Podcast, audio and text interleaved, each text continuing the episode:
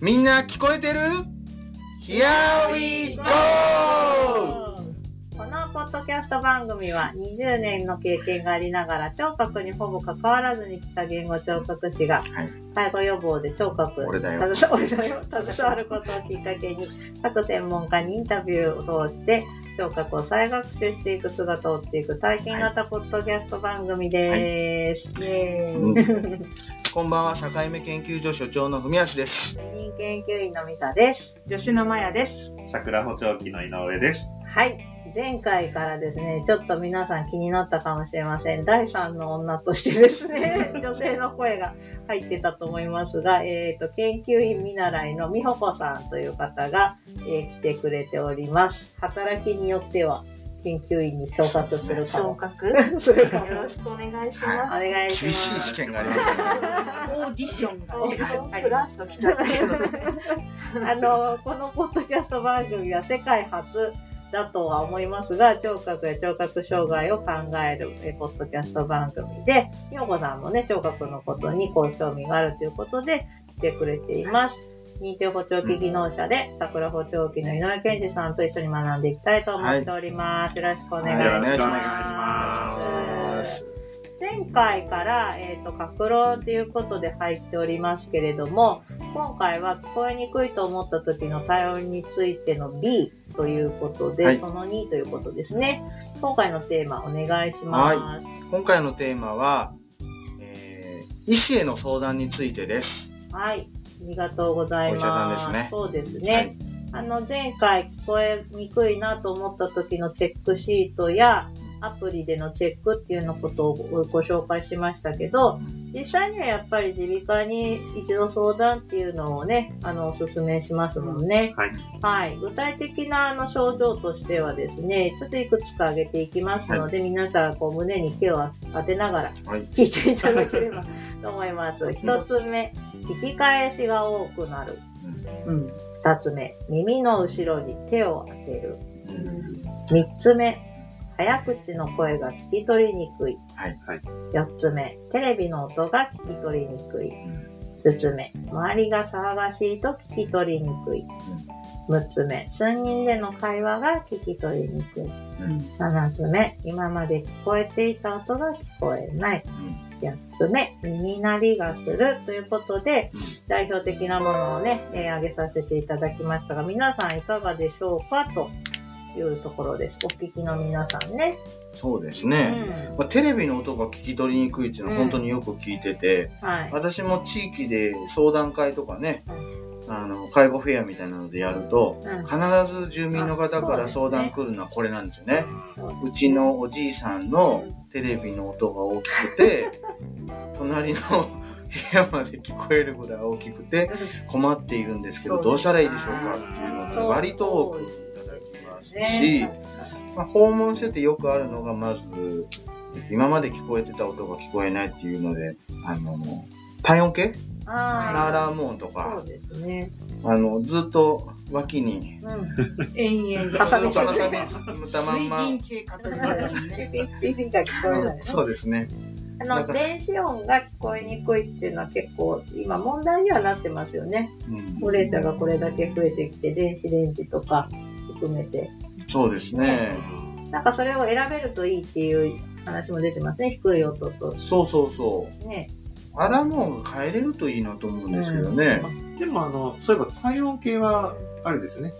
ピピピじゃなくて、ピポピポってなるやつありますね。ああそうでれ、すねあご紹の介いただき、ま難した聴ねの方でも聞こえるようにっていう風低で、低音音を一回挟んでますね。はいそれ助かりますね。うん音とかだとね、インターホンの音が ね、聞こえないっていう方も割といて、はい困っちゃう。一日中家にいたはずなのに、夕方ポスト開けると、郵便の、あの、不在届 が、2通入 ってるからショックですね。午前午後とね配達員の人がもうね。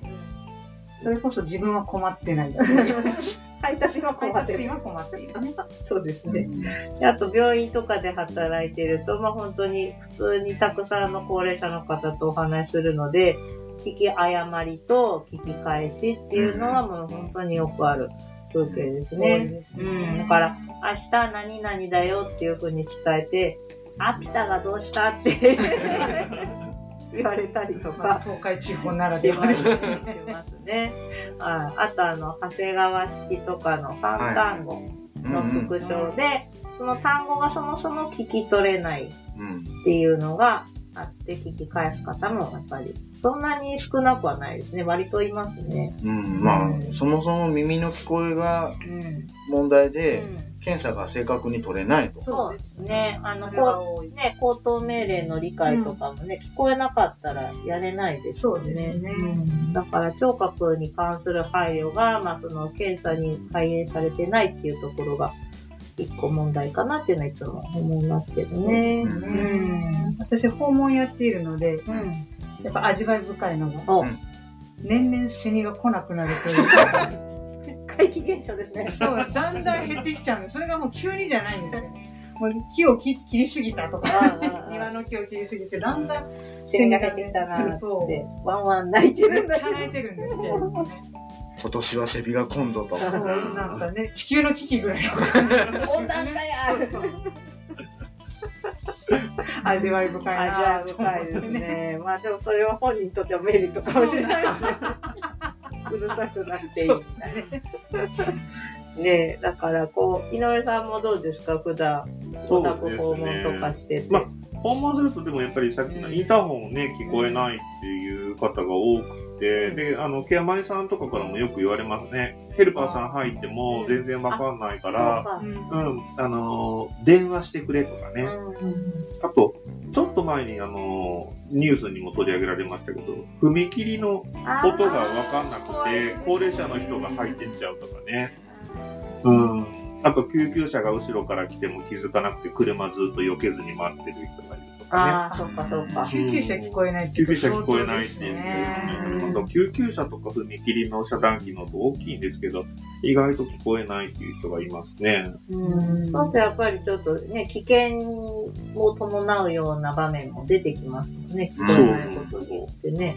うん、なるほどね。だからまあ、高齢者とかちょっと年が大きくなって当たり前かなと思うことでも、うん実はチェック項目にこう当てはまっているんだよってういんうことですよね。うん。う。うんん、当たり前と思わずにっていうところですうね。ん。うんあと、耳鳴りっていうのは最後項目にあるんですけど、耳鳴りも結構ね、高齢者の方訴え、まあ、あの脳の病気とかが隠れている場合があるので、これはちょっと早急に病院にそうです行っていね。ただいた方が実はいいですね。ううんん。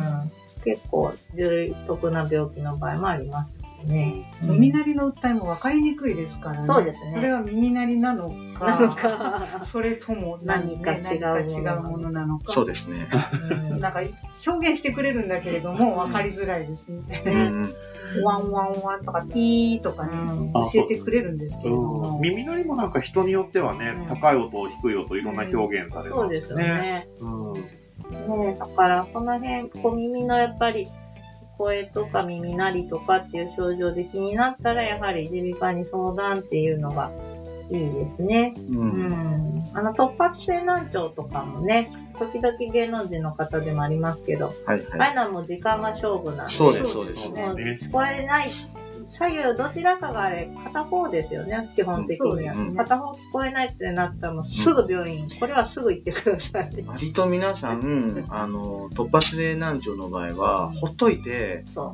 そうですね。そうなん間ですに合よ。わない。間に合わなくて、ね早く治療すれば治る可能性のある難聴ですね、そうです突ね発性難聴はね。片耳っていうのはね、イメージしづらいですけれども、そうなんですねはっきり分かるみたいですからね。なんあ、か聞こえないっていうが。私の友人でもいましたので、あすぐ病院に行けって言って、うん30代の頃ですけど、行ってもらったことがあります。よかったよかった。割とそれぐらいだったりするんですよね。そうなんです若いよ。方でも起こりますよね。うんうんただ高齢者になると、なんかね、あんまり自覚がないかもしれないですね。そうですね。。気づかない、本人が気づいてないかもしれないですね。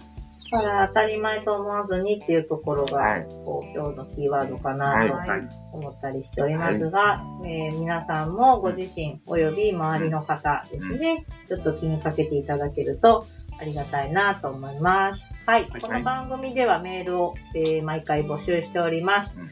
気になることとかね、井上さんに聞きたいこととか、 そうですね。プライベートなことでは答えてくれる感じで。大丈夫ですよ。最最近美味しかったお店屋さんとかそうですあ 食べ物の話そうそういうね。のもそうそう教そうそえう。てくれそうですね。はい。何でもお便りお寄せいただければと思います。メールの宛先は、境目 .st.gmail.com。境目の綴りはアルファベット小文字で、sakaime.st.gmail.com です。皆さんぜひお便りを寄せください。はい、お願いしおま願いす。しまはいす。では今回はここまでですね。はいお聞きいただきありがとうございます。ありがとうございましたありがとうございます。はい